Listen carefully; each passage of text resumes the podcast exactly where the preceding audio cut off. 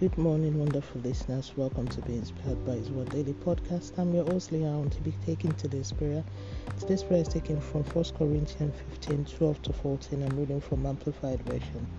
Now, if Christ is preached as raised from the dead, how is it that some among you say that there is no resurrection of the dead? But if there is no resurrection of the dead, then not even Christ has been raised. And if Christ has not been raised, then our preaching is vain useless, amounting to nothing, and your faith is also vain, imaginary, unfounded, devoid of value and benefit, not based on truths. Let's move on to the prayer point. of days, I worship your majesty and honor your name for who you are to me. Eternal Rock of Ages, thank you for this awesome new dawn and grace of life. About thank you for forgiveness of sin and your blood shed for my salvation.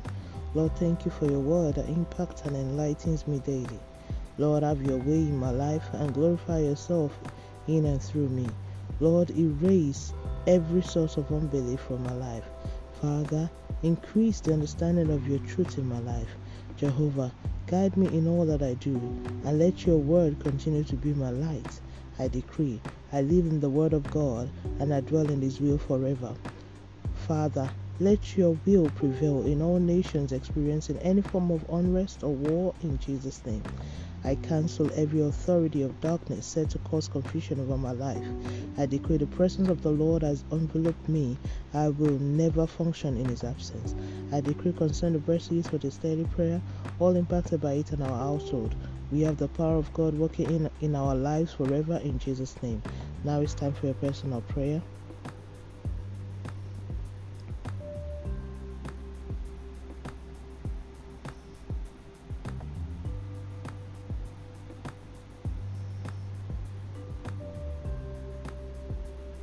And so shall it be in Jesus' name.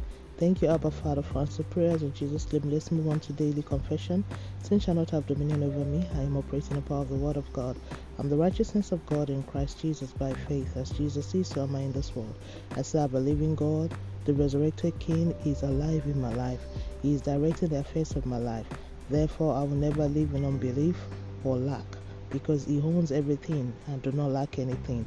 He is my provider and source. The Lord has changed my story. In Jesus' name, Amen. And that's today's prayer from Be Inspired by His Word. Today is the 4th of March 2022. All glory be to God. Hallelujah. Remember, Jesus loves you so much. Always walk by faith and not by sight. Don't forget to be a blessing to someone by sharing this. And tune in tomorrow for another wonderful time of prayer to the glory of God and by His grace. Have a wonderful day and God bless you.